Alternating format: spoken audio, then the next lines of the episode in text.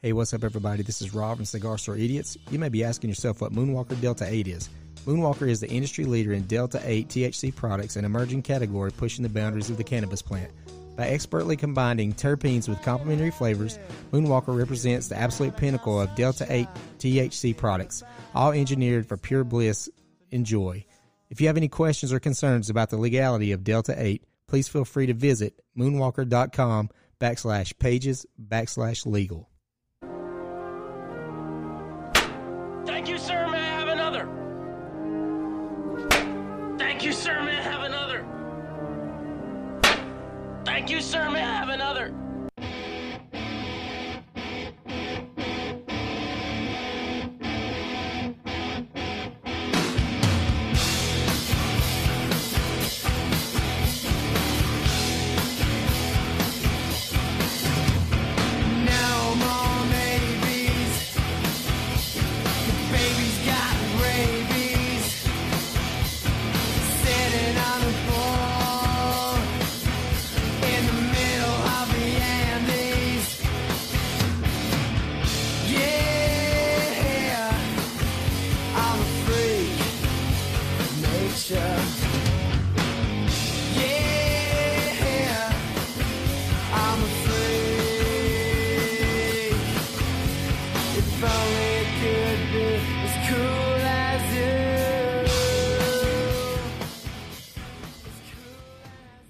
Hey, welcome to another episode of Cigar Store Idiots. I'm choking on my coffee, and you are... burning my tongue on mine, so we're right there. All right, good deal. How was your weekend, sir?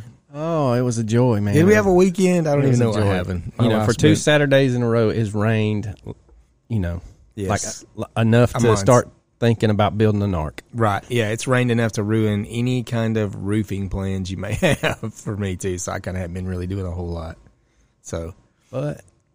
I did finally Friday at, I think, 2 o'clock, got the all clear that my grades were correct. Yay. Hey, honey, they were correct on Monday.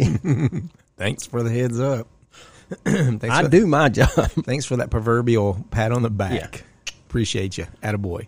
Somebody, now this is crazy. We had a department meeting, and the lady messed up, man. We had one retiring. Like, that was her last day ever. Now, what one word describes this semester before anybody could say anything? They were trying to type it in the chat. She hit her mic. She goes, hell.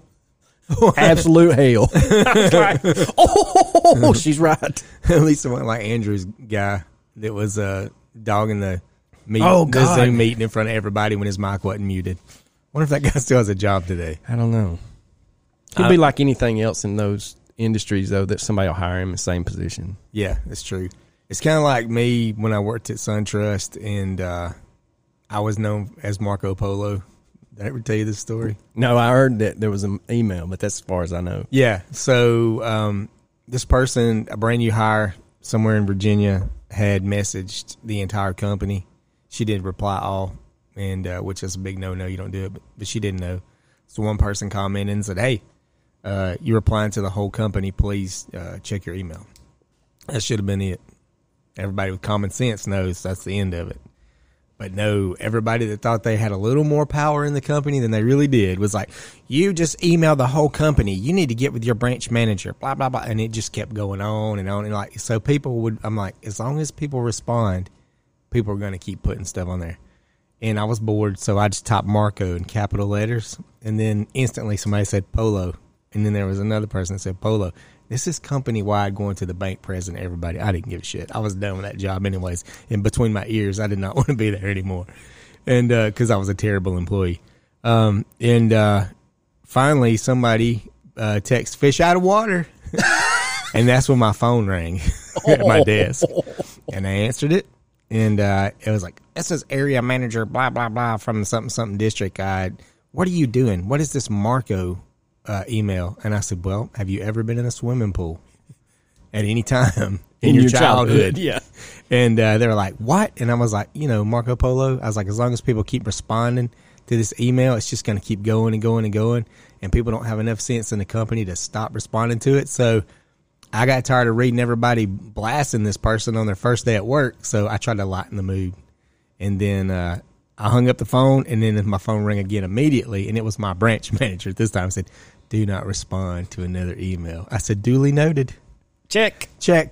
So I went to training up in Tennessee, and we're in this room, all these other people that has the same job I have.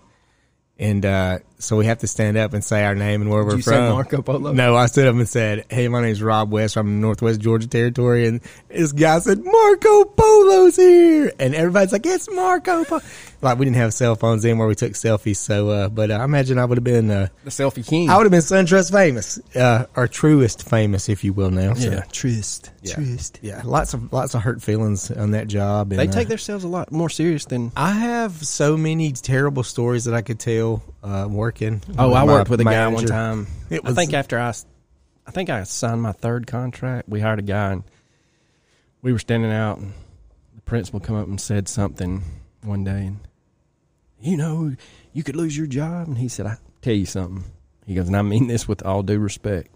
I had a job, and after this one, I'll have another job. Yeah. And I was looking for one when you called me. So yeah, don't think this. You're the only school kid. It's going to hire me. That's exactly right. And my area manager had called me in office because me and my branch manager, man, we butted heads like nonstop because she was a moron and I was not. I had banking experience and she did not. And it's amazing. That's turned into a Dr. Seuss book. It's amazing how they promote, in any company, they promote the idiots. So when I got rode up, our area manager was a new guy and I got rode up, because she and I were not seeing eye to eye about things. And but all the managers, he got rid of the old managers and hired a bunch of young girls like to work those positions. Damn. Yeah. And so when I signed my little paper, I looked at him and I said, I just want to apologize to you. And he said, well, I mean, you need to apologize the way you've been treating. I can't cuss this asshole over here. And I said, no, I want to apologize to you. And he said, well, what are you apologizing to me for? I said, that I don't have a pair of tits and I can wear a skirt every day because I'd be exactly what you needed in the position that you're looking for. They kept me from getting a job. And so if I was, and they did hire a woman, a very young woman, blonde-headed. But anyways. I had a college professor like that. If you were a male, you couldn't make an A. And the best you could do was a low B. So one day a buddy of mine who was in the military and he was using the GI Bill. I mean, just out of nowhere. Dr. Cook.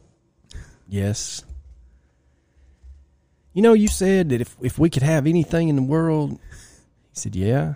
He said, that was the beginning of the semester. He goes, well, I just thought of it. He said, I would wish for a. I mean, everybody's like. And he goes, sir? He said, well, heck. I just sit in the front row with a skirt on every day. I'd get an A and wouldn't even know my name. Oh, I bet it got hot. It got heated after class, and he called him. He said, "I need to talk to you after class." He's like, "Okay, yeah, we can talk." And so he's because this guy's ready to probably whip his ass. Yes, he was at that point. He wound up having a B in that class. Good for him. he gained a little respect. I think that's exactly what happened. Dude, I had an art professor, and he was probably in his, I would say, late 30s, early 40s. And of course, I was an older guy going back to school, and. We had a lot of, females in the classroom. They all sat at the front. I don't know if they wore skirts or not. But he was always condescending to the men just so he could make the girls giggle because he made himself look like the alpha male. Yeah. And so I had this project that I just did. I mean, I hated art. I didn't need it. And so I was going to drop his class. And he always made the comment because when somebody would show up, he'd go, "Cull in the herd," and the girls would laugh. And he would make another comment about... what did he say? Only the strongest survive in here. Say stuff like that. I mean, this is a fucking art class. Yeah, probably a 100 level art class. Yeah, and so we go in, and I'm just like, hey, I'm going to drop this class. I got to pick up something else. I was like, it's just not working out for me. And he's signing my paper, and he's like, "Cull in the herd." Man, it burnt me up because I wasn't a kid. I wasn't out of high school. I was a grown ass man. I said, let me tell you something. I said, you sir are a failure at what you're doing.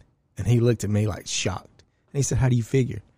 And I said, if something you're so passionate about is art, you spent a great deal of time learning all that you could, and now you're a professor at a college.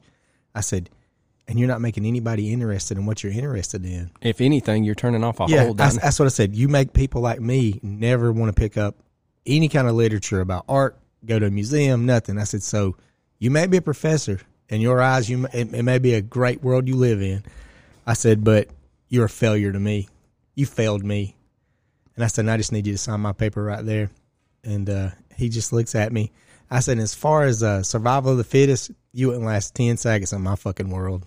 Outside them doors. And he signed my my slip like John Hancock. Just yeah, wow, like yeah, just a big huge hand. So yeah, that was a good old time at college. That was probably one of the times I went to college and I wasn't drunk when I was younger. I used to yeah. So hey, real quick before we jump into today's topic and put everybody to sleep, let's go ahead and do this one.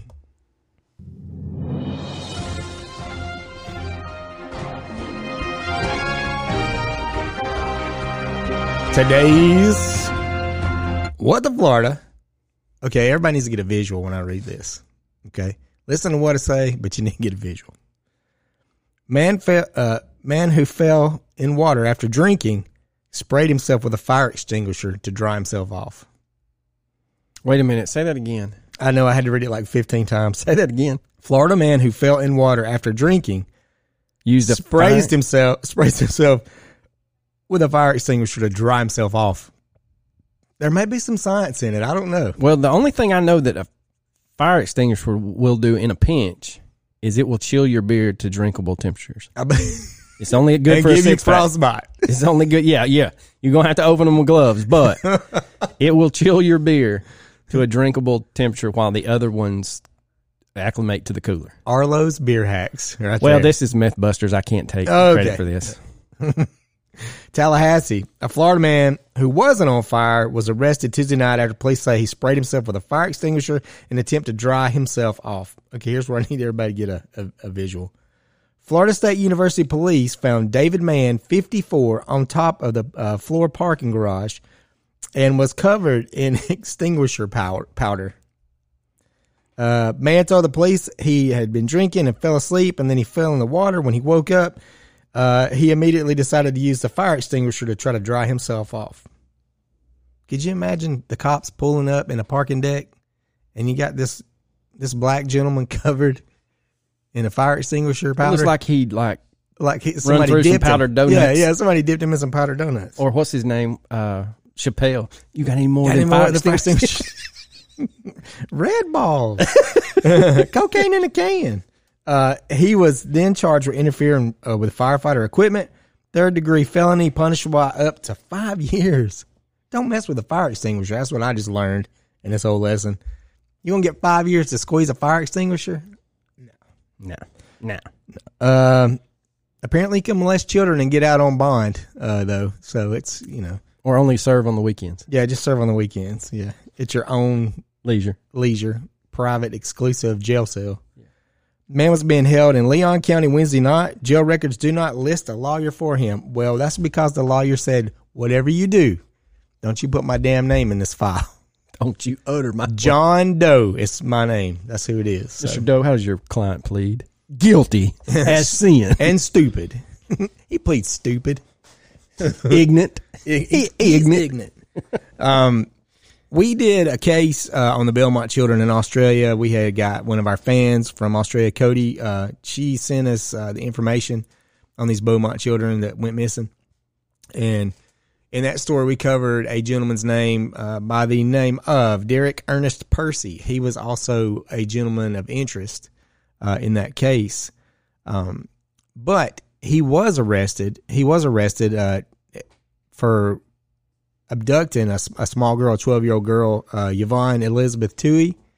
And she was actually there with one of her friends at the beach. And he tried to abduct both of them. And he actually, the little boy had a hatchet. I think he was 11. Is that right? Is that what it was saying? He was 11. That's the only reason he didn't get abducted. Because he had a hatchet in his hand and the guy was scared. Yeah, and from what I read, there was a couple of articles that had just said he had a hatchet. I'm thinking there's a... 11-year-old just walking around the beach with a hatchet. Mm-hmm. And so I was like, well, they do things different in Australia. I'm still a little blown away that they go to the beach in December. No, I know. Just kidding. I know. Cracks me up. I can't get used to it. But they said this is actually out of the New Zealand Herald, so it's more accurate than anything we find here in the States. Or anything that comes out of my mouth. Said that they had, his name was Shane Spiller, and him and Tuohy was walking down basically a dirt track. Sounds like like a two-track, what we call on a farm. Mm-hmm. But anyway, they were going to Ski Beach, and they were going to make a fire with all the driftwood, and so he had that hatchet yep. to chop it up. Yep. And so it made that. Once I read that, I was like, well, that's why he's got one. But yeah. Yeah, I was reading the first article, I was like. Or South Wales perverts. Yeah. Firewood and South Wales perverts. Yeah, so he actually abducted the girl. He abducted her at knife point. He grabbed her and he threw her into his vehicle. And from there, did you see where he took her to his place on the naval base, or was there? That's the way I read it, and I could be wrong. It says that basically the young boy is, and I will say this: in the 60s and 70s in Australia, they were Johnny on the spot with eyewitness statements. Mm-hmm. Spiller said that he actually drew the Dingling's naval emblem. Yeah, and that's how they tied that to it. Yeah, and they went to the base. That's where they found it. I don't think he took her there, but he was there washing up, and he still had blood on him. That's it. Yeah, they said... They found him within 3 hours, man. They were quick. But that's where they were saying Spiller was able to describe Percy, his car, his naval badge on the car. So he had a naval car. Description led police to the HMAS... Is that Cerberus? Yeah, I think that's right. And this one does say that basically he had taken her 8 kilometers from the naval base on Fisheries Road. Yep. So, and then we'll get into him a little bit deeper, and you'll figure out he's pretty well about mapping out what he's going to do before he does it. So he already had a game plan. It wasn't like just some wild compulsive act. He's a pretty calculated guy. They found him 3 hours later. Of the murder, and caught him red-handed while he was washing the blood off of his clothes. So detectives feel like, for the first time, they believe they have caught a pedophile sadist red-handed that had a long murder spree. Now, Percy, of course, just jumps the gun, and he denies even being at Ski Beach, but eventually they take him... like I said earlier, he takes the police down to Devon Meadows off of Fisheries Road, and young Yvonne Tuohy's body was under some bushes. And now this is a little graphic, but she had her wrist behind her, her mouth stuffed with a balled-up cloth, and Percy had strangled her and mutilated her body with long, deep cuts.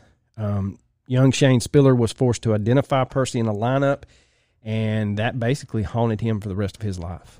Yeah.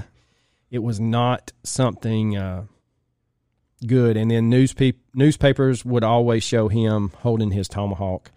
But they told him, excuse me, they told him he was a hero. They wouldn't have been able to find her as quickly as they could have. But, he didn't. He felt inadequate, I guess. But even as an 11-year-old, what could you have done? He had that, Percy had a knife to her. To her throat. So, yeah.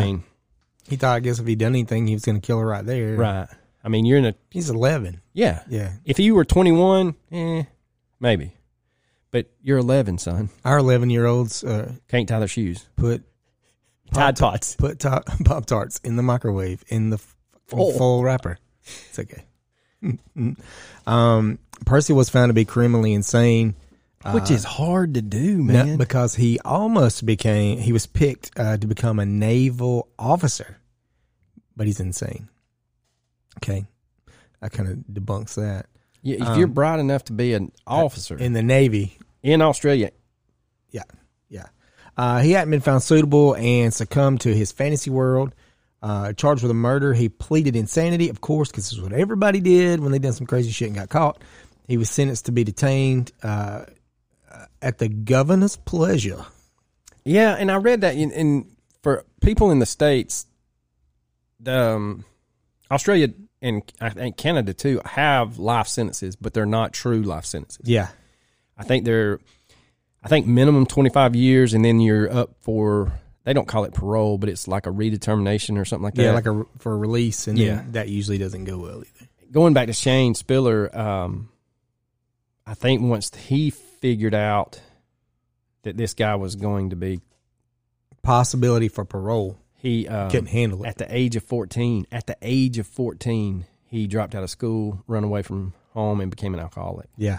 And so he developed some serious drug and alcohol addictions, was never properly treated for PTSD, which they didn't even know that was PTSD back then. And here's the crazy thing. He lived near Cody. Oh, yeah. Before he disappeared. Yeah. I remember that, yeah. She'd told me that. He always believed that Percy would come after him and kill him.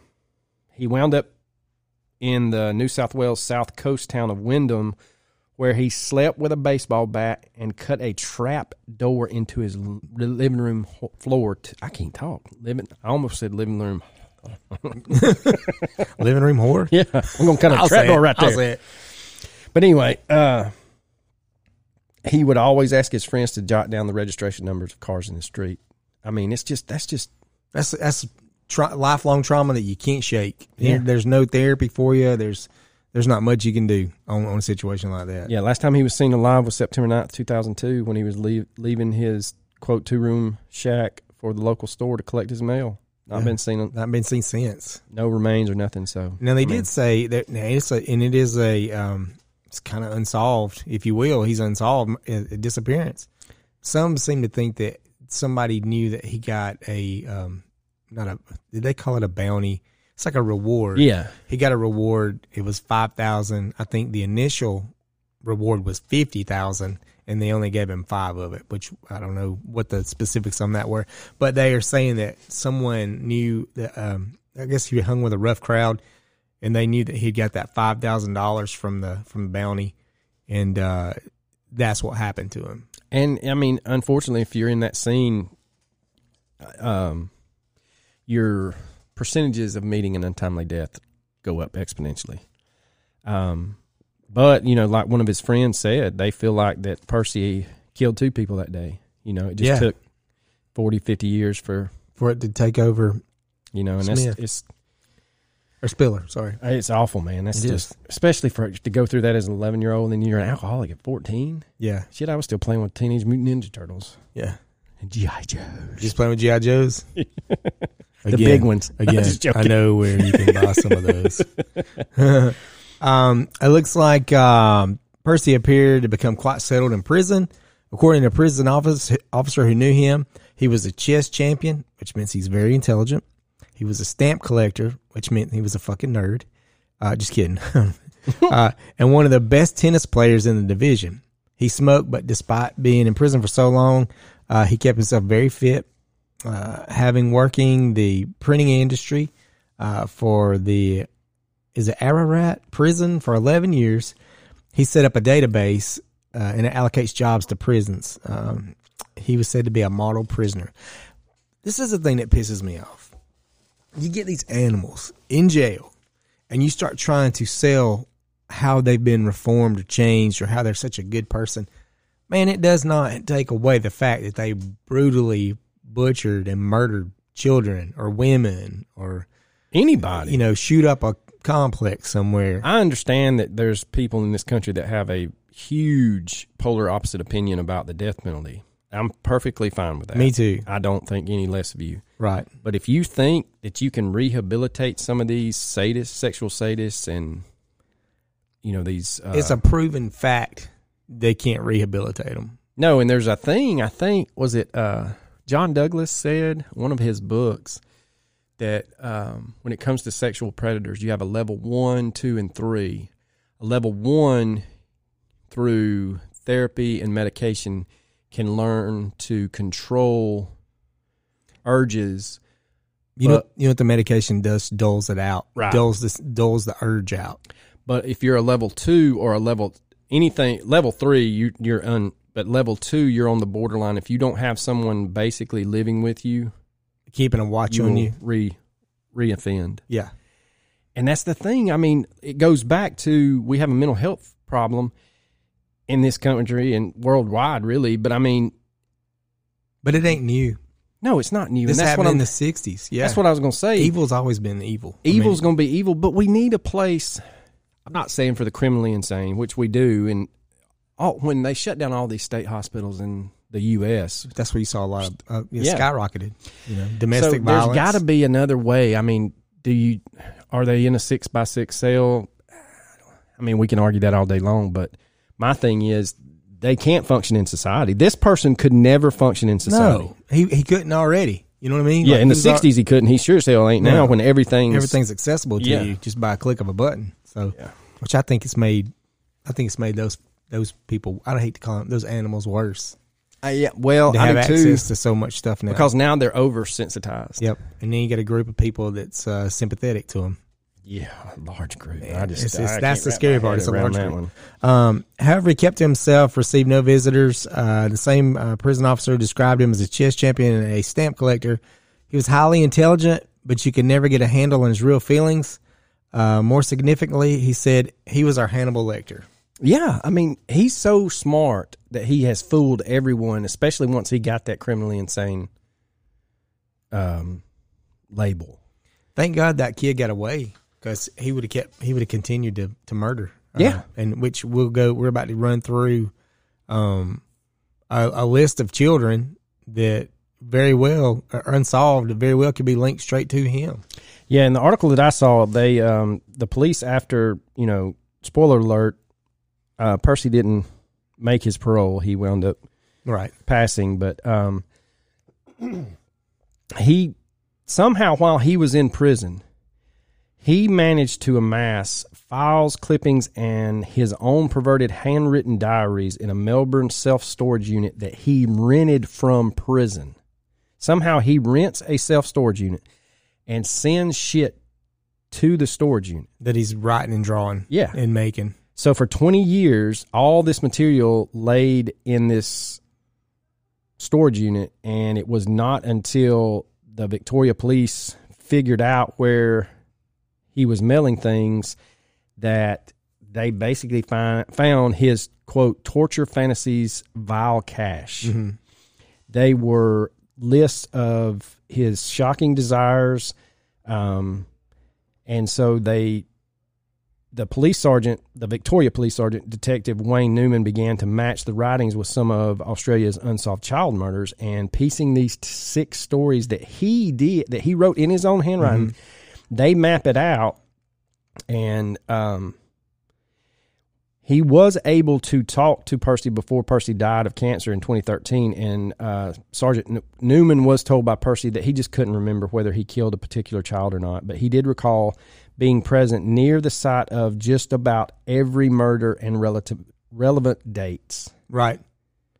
Now, he was only convicted for the Tuohy murder, but, like we're about to get into, the circumstantial evidence is pretty damning. I mean, they basically match his travels with his parents on a seaside caravan with holidays, selling regattas, to these unsolved crimes. I got to go filterless. Basically, they come up with this crazy child murder map, and it's, But they said that, at his early age, he had the hallmarks of a serial killer. He was stealing, wearing women's clothing, developed a fetish for slashed or cut underwear and knives. He was born in a suburb of Sydney, Strathfield, in 1948. So what you're saying is, don't buy this guy new underwear for Christmas. Yeah, like in... he's a fan of the ones with holes in it. What's the... the hell's wrong with this guy? What was that Netflix show about the... John Douglas and them, where they buy that guy's shoes and he's over there in the corner. Oh, yeah. But anyway, he was the eldest of three sons. His dad was a railway electrician, Ernest Percy, and his mom, Elaine, was a strong-minded housewife. They're saying that the problems with Derek started in the 60s, when the very intelligent but shy boy began engaging in odd behavior.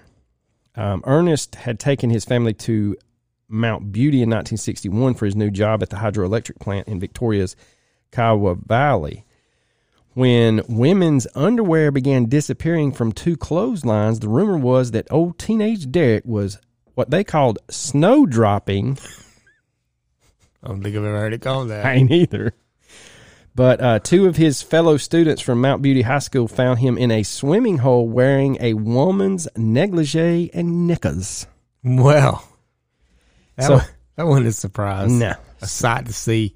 When Percy's family moved to the tiny snow mountains town of Concoban in New South Wales for his father's new job, Derek stayed behind at Mount Beauty to finish his exams. He stayed at the family home of his only school friend, Ken Hosking, who lived next door. And Hosking just happened to live next door to the Casarato family, and the Casaratos noticed that their daughter's clothing had started vanishing from the clothesline. Oh, of course. Of course. Weeks later, a dump suitcase was found with the clothing slashed and containing newspaper cutouts of women in underwear with faces, breasts, and genitalia cut from the pictures.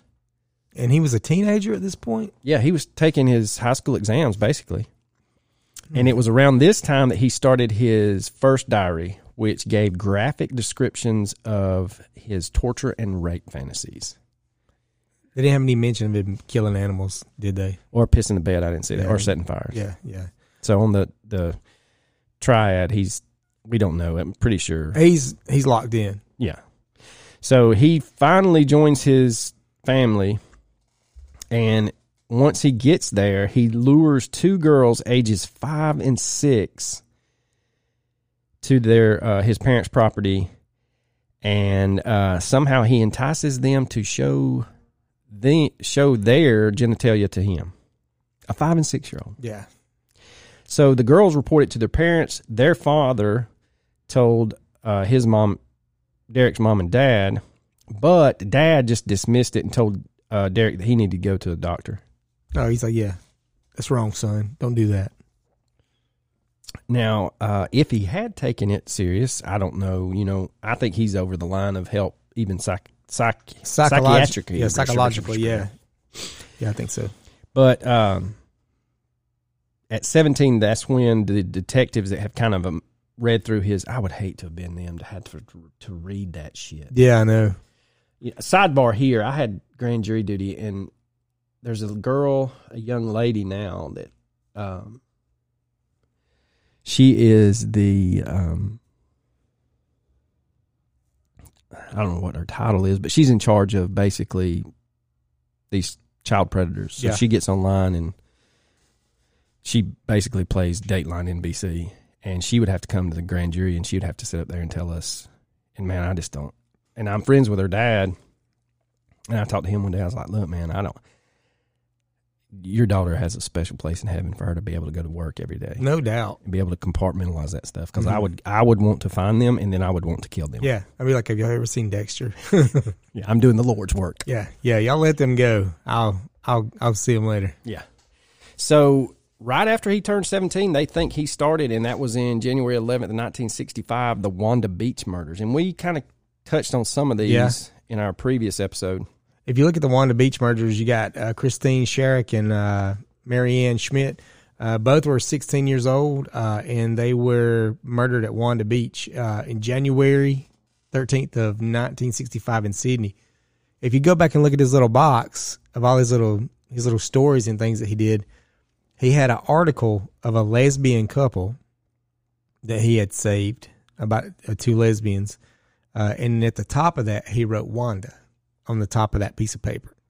So two girls, he murders both of them at Wanda Beach. And then in his memoirs, I guess, that he was mailing to the storage unit, that there was an article about a lesbian couple. And he had wrote, he wrote Wanda at the top of it. So which kind of... he's like, hey, I did that one. That was me. That was on me. Well, they say that there was a witness that recalled him. Actually, you know, they knew him and said that he was actually talking to both of them on the train. And then there was another witness, Marianne's actual younger brother, who was 10 at the time. Peter said that he saw Mary and his sister walking and talking with a long-haired blonde youth. Mm-hmm. Said that the youth had a knife in a sheath and carried a spear. At the time, Derek was known to carry a knife in a scabbard. Another boy, Wolfgang, said that... Amadeus? Amadeus. Also saw the same boy accompany Mary and his sister to the sand dunes. Then the boy returned alone. Wolfgang said he asked where the girls were, but the youth just kept walking without talking. So the beach party returned without the girls, and then that's when they find their mutilated bodies partially buried in a sand dune. Mm-hmm. Totally did it. Oh, God. He had mutilated one of their nether regions. Lady parts. Yeah, God dang. You got to take a look, too, at the disappearance of Linda Stilwell, about 8 years of age, from it's like St Kilda, Melbourne, on Saturday, August 10th of 1968. She was last seen about 5 p.m. Good Lord. We tried. My tongue is lazy this morning. Having been playing with her elder brother and sister and some other children near St. Kilda Pier and Luna Park in St. Kilda foreshore. I almost said foreskin. Sorry. She'd never been there. Percy has since admitted to police that he was in the St. Kilda area on the day that she disappeared. Yeah, he had been transferred to the troop shift, the HMAS Sydney, which was based out of Melbourne, but was on leave for 18 days from August 5th, which is 5 days before the abduction of Linda. Mm-hmm. So, I mean, I just don't. And here's two that's kind of just like, it's mind-boggling to me. It doesn't make any sense. Like, usually a serial killer has a make and a type. But... apparently, I don't even know if he did these two. They're just trying to link him to it. You've got, where did it go? Why did I jump so high? There was a murder of Simon Brooke, a 3-year-old boy in inner Sydney, in Glebe, May 1968. His body was found in a cubbyhole near his home. Commenting on this and the Wanda Beach cases was the first arrest Percy reputedly replied, "I could have done it, but I can't remember." Percy has admitted to driving past that location where the body was found that day of the murder. And you've got another one, the murder of Allan Redston, Redston, 6-year-old in Canterbury. Well, Canterbury. They're saying on the Brooke murder, he had just gotten... he was still on the aircraft carrier, the Melbourne, but it was dry docked for a year, and he had just received his naval rating in electrical mechanics, so he was working on the docks. Mm-hmm. And he lived at the base near the Garden Island and commuted through the suburb of where Brooke was found. Okay, so you got him there, and then go ahead with the Allan Redston. Yeah, the thing about his is his body was found in a muddy creek near his home. Who was the one that we covered when we were doing the Beaumont children? That the bodies of the two girls were found in a creek. So, but they did find the killer on that. So that's this story with Allan Redston. His murder is maybe similar to the two little girls that was found. Remember, he killed them, he strangled them to death, suffocated them with sand in their mouth, and he stripped them naked, molested their dead bodies, and then he neatly folded their clothes. Yeah. Even their socks. I can't remember who that was. It was another serial killer in that area, which they thought he had killed the Beaumont children. But this one down here, who knows? Same time frame, maybe that guy was an active serial killer as well. They're saying the Redston murder that his body was actually wrapped in a green floral housecoat and several pieces of carpet. The boy had a piece of hempen rope looped around his neck. Mm. His bindings included a coarse piece of cloth with stripes similar to the colors of Mount Beauty High School's tie. Mm. And Percy's fellow students remember him wearing a homemade version of that coarse tie. Really? Yeah. Okay, well, I mean that... And then a witness said that they had seen Redston riding a red push bike with distinctive handlebars. Just so happens Percy owned a similar bike in Mount Beauty and took it with him on holidays. So it was his trophy. And again, you've got that blonde, fair, thin-faced youth between 13 and 17 that they wanted to interview. Nobody ever interviewed him. And that was the other thing that I thought odd, too, that they couldn't go back. After he was arrested for Tuohy's case, they couldn't go back and check the DNA for these other cases. There was a loophole in the law that did not allow them to do another a DNA test for any of these other murders. Which that's a part where I don't give a shit what the law was. Somebody needed to make an executive decision. Yeah.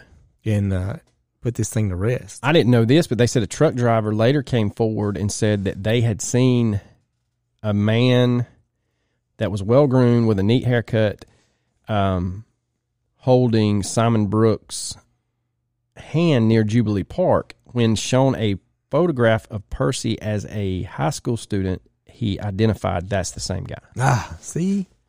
And much like the Beaumont kids, you know, they were all walking around hand in hand with this guy. Not Percy, but the person that killed him. At the crime scene of Brooks, they find two Gillette razor blades, which are Navy issued to sailors. And then later in Percy's diaries, they find a story that he wrote abducting and killing a 3-year-old where he mutilated his genitalia with a razor blade. Mm. Of course, when asked, could have. Maybe. I would punch him. Yeah.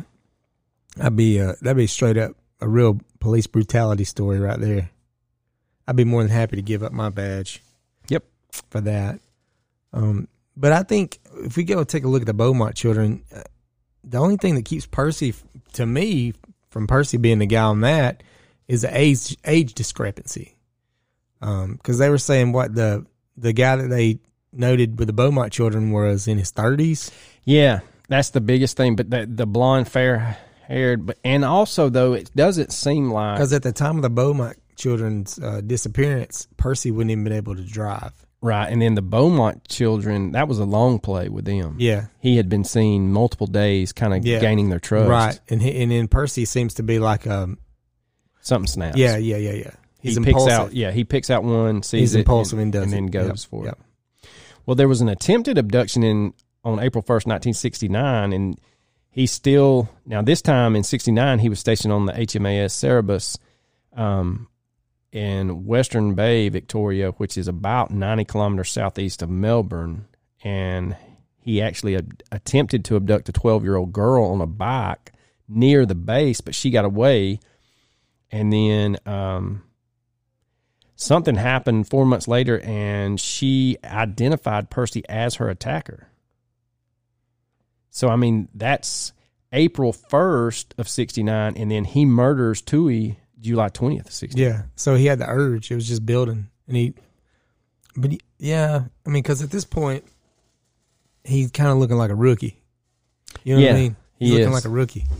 He's gotten away with, if we believe he's done the other ones, he's gotten away with a lot of sloppy. That makes me skeptical that these are...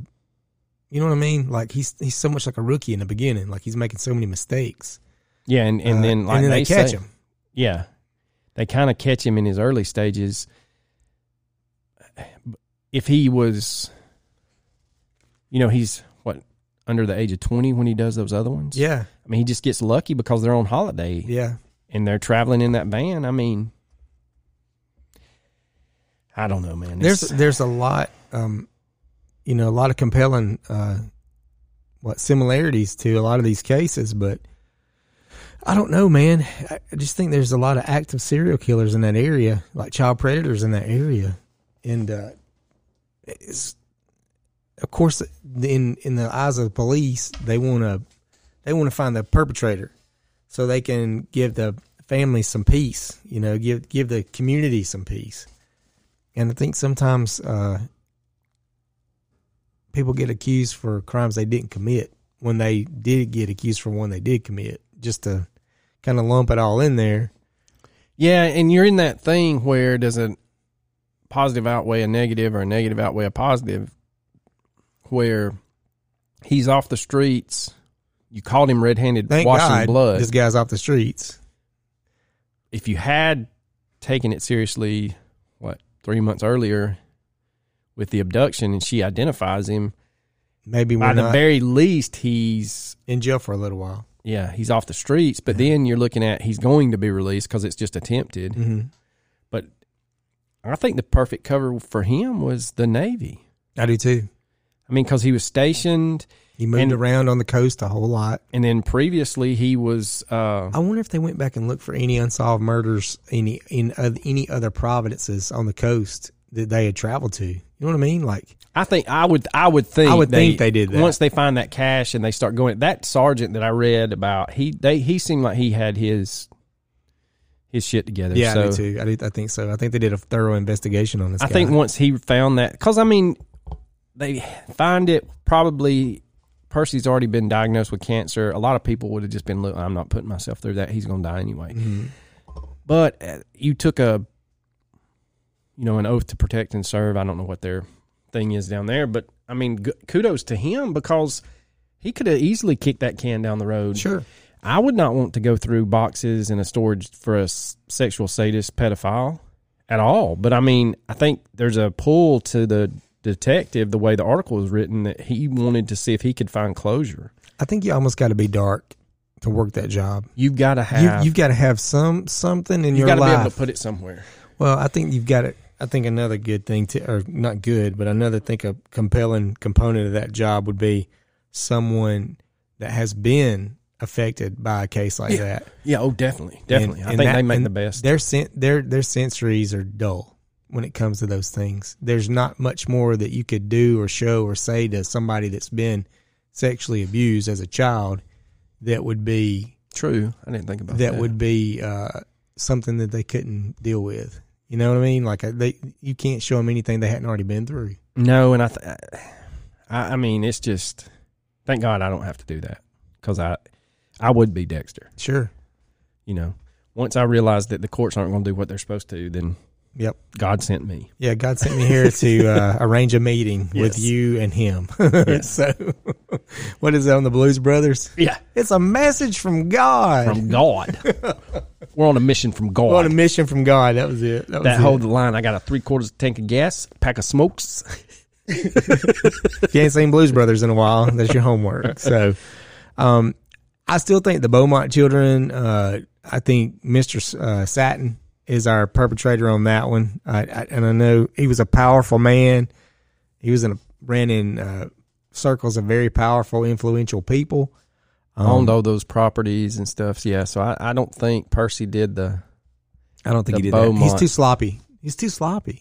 Yeah. Yeah. And, you know, was it – well, never mind. Well, that's a huge tangent I won't go down. But anyway. Go ahead and bring it up. It'll give me something to think about. No, I'll tell you later. Okay. But, you know, I guess with the Beaumont children, you can make a couple of arguments. I'm sure, you know, you can make an argument that it was Percy. Percy doesn't have, unless we can be proved wrong, Percy doesn't have the that nurture after, you know, where he kind of washes and... So, I mean, that one's an odd one. I think that's an outlier. Yeah. But I'm like you. I think I like Satin for that one. Yeah. I just think he's super sloppy. And I don't think that. Now, these that circumstantially tie him to, and, you know, a lot of people put in there, oh, that's a huge distance to travel. Not by boat. Well, and if you're on leave for 7 or 8 days, you're not going to shit in your own bed. No. Well, here's my point of view on, or my take, my opinion. I don't think he killed anybody other than Tuohy. I think he tried to kill a girl 2 months prior. She got away. He still had the impulse. He killed Tuohy. He was not rational. He was in a fit of whatever was going on, and he acted impulsively and tried to snatch up 2 kids, and he got caught. I think he killed her. I don't think he killed anybody else. You don't think he killed anybody when he was younger? I don't, because he would be better at it as he got older. Well, that's true. I see your argument. Yeah. Yeah. Yeah. I mean, as he got older, he would be better at it. He would have honed his craft. They all state, if you go back and look, the first one's the sloppiest one. So, so if he's killed, how many people did we say? There's 1, 2, 3, 4, 5, 6. So if he's killed 6 people already, and that's when he's young, he's got older, but he's impulsive and sporadic, and he's not clean. Nothing's clean he's doing. He's just it's too erratic. Even with the Son of Sam, you know, his was an impulsive. He would be driving and see somebody, but he had figured out how to escape. And I know people can go back and say, too, they can say, well, look at Bundy. He was calculated, clean. Everything he done was clean. You couldn't find these bodies. He was very – but then the deeper he got into it, the more sporadic, impulsive he became. He knew he was going to jail when he walked into that nurse's. When he went, yeah, when the college. When he walked into the college, he knew he was already going to go to jail, and he was going to get a few more before he went in. This guy was under everybody's radar. Nobody knew anything about him, you know. He wasn't a high prolific case. Well, and I think the other thing that may have worked in his favor, which I think being a naval guy, I mean, everybody's got the same uniform. Yep, you're just another. Probably the same haircut. You're just another number. Yeah, you got the same haircut, short same uniform. Short of you being, and I don't know what the average blonde naval officer is down there, but I mean, short of you. I imagine it would be pretty high. You know, short of you being redheaded, you're probably not going to stand out. Right, right. You know, so, I mean, he had the perfect cover. So, I mean, I see your argument, and you've kind of swayed me back to he may have only done Tuohy. Because I'm sitting here wanting to, no, man, no. But yeah, you're right. I mean, your logic's right. Yeah, these dudes, the more they do it, the better they get. And he's highly intelligent. I think that's why I'm leaning more towards what you said, because he is highly, I would dare say argue that he is so intelligent, he convinced the psychiatrist he was insane. Oh, for sure.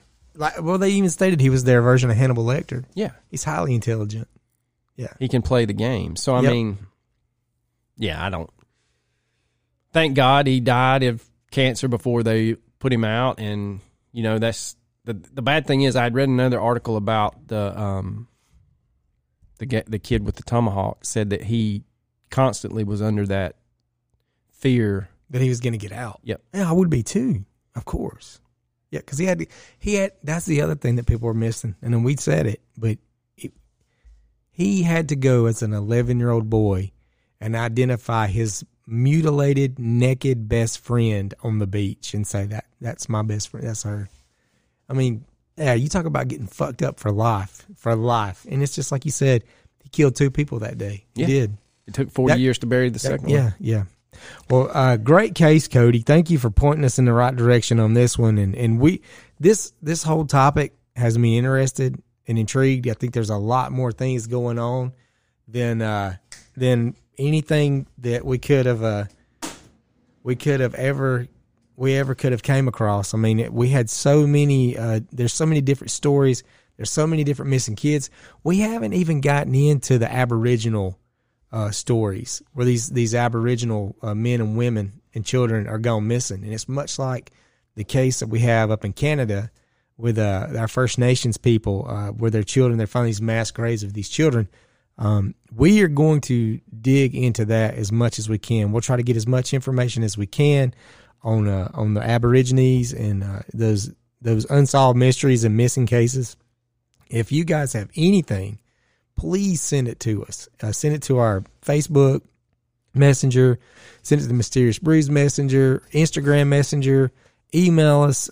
Give us what you know, because I feel like there's so many crimes that's going on that has not been addressed. It's just been swept under a rug. Yeah, and we know during the colonization with the British, there was mass murder. Yeah. They tried to, quote, civilize them. Correct. And this is a bad example, but this is the only thing I've got. But in that movie, Quigley Down Under, where they're running those women off that cliff. Yeah. God, dude, I forgot all about that. So you just mentioned that. At the very end, when they killed the plantation owner, the guys, the servants, just rip their clothes off and walk out in the bush. Walk out in the bush, yeah. And that's the thing. I mean, you can't, it's like you said, with the Canadian stuff, they try to beat the Indian out of them up there. Hey, we didn't do any better to them in the United States either. No, but so. I had a conversation with my father-in-law Saturday about this. He had asked a question about something. I said, look, I said, I know as a country, our dark spot is the Trail of Tears. Mm-hmm. I said, but I feel like some of these other countries were like, here, hold my beer. Yeah, they did. I said, I think Canada did 10 times as worse than we did. Yeah. The mistreatment of them, and he grew up in Indiana, Protestant. My mother-in-law grew up Catholic and went through the whole Catholic school situation. Oh, so, wow. Yeah. So my father-in-law, he never converted to Catholicism. Sure. And he's like, they're crazy. That's a cult in itself. But no, we got to talking about that, and I said, I don't know. I said, I didn't know about it. I said, but you know, just a cursory Google search of mass graves of First Nation people in Canada. I said, and then I said, short of having a search engine, which I think I figured something out for us that may help with Cody. Okay. I said, short of a search engine that goes through Europe, you can't find anything about these other natives, I guess, for the countries that they're in. I said, and then I brought up, like Cody was talking about, the Aborigines. I said, you know, the same thing we can go into the Horn of Africa. Depends on what tribe you're from, man. Exactly. Yeah. I mean, there's genocide going on in Africa right now, still to this day. And it's on high levels. They're still slave trade in Libya. Oh, yeah. They're still selling people in Libya. And if you not sex trade, but I'm talking about full grown men with chains around their necks and ankles. Today, 2021, in Africa, in Libya, and all these countries. So, but the news media won't tell you about that. No, they won't. But we will, because we ain't the news. That's right. Speaking of which, I don't know if anyone noticed, and but Ghislaine Maxwell's defense rested. This is the biggest sham of a fucking case I have ever seen in my life. It is mind-boggling. She walks. 4 witnesses is all they called to this trial. 4 fucking witnesses. And they didn't even call the main girl from Australia in to testify. It is the biggest railroad sham case. If she walks, she suicides within 6 months. She will be suicided. Did you see what I posted? Yes, I did. I'm telling you right now. Why do I have to do everything by myself? It's all. It's absolutely not going to surprise me a bit when she gets cleared, or she gets some sort of goofy little sentence and she ends up dead. Yeah, she's going to die of COVID. She is going to die of COVID.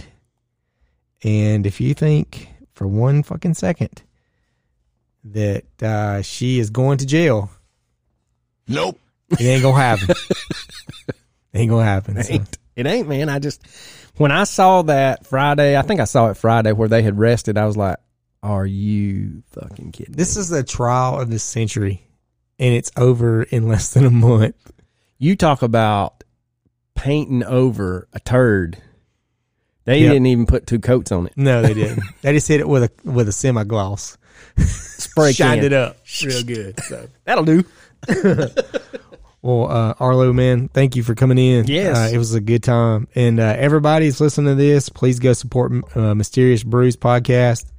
You can find them on all social media platforms and podcast platforms. That's where Arlo... his mainstay, his home away from home is here, but he is one of the mysterious gentlemen on Mysterious Brews. And if y'all are interested, we just did an episode on a Canadian man that built himself his own UFO house. That's impressive. Yeah. And somehow the Royal Mounted Canadian Police couldn't distinguish between a pink truck and a blue truck. I don't see how. What? Yeah. That's exactly how I was. So if you're interested, check us out. We drop on Tuesdays.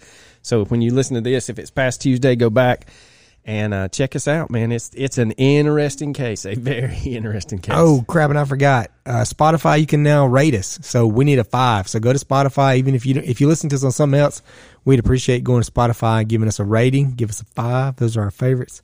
And do the same for Mysterious Brews as well. Y'all take care of us. We'll take care of you, and y'all... We'll check you later. See ya. I feel like this was, what was it, a 1970s radio station. I just like tried to jingle WKRP out. WKRP in Cincinnati. Yeah, all right. Let me get my Band-Aids. All right, later. See y'all.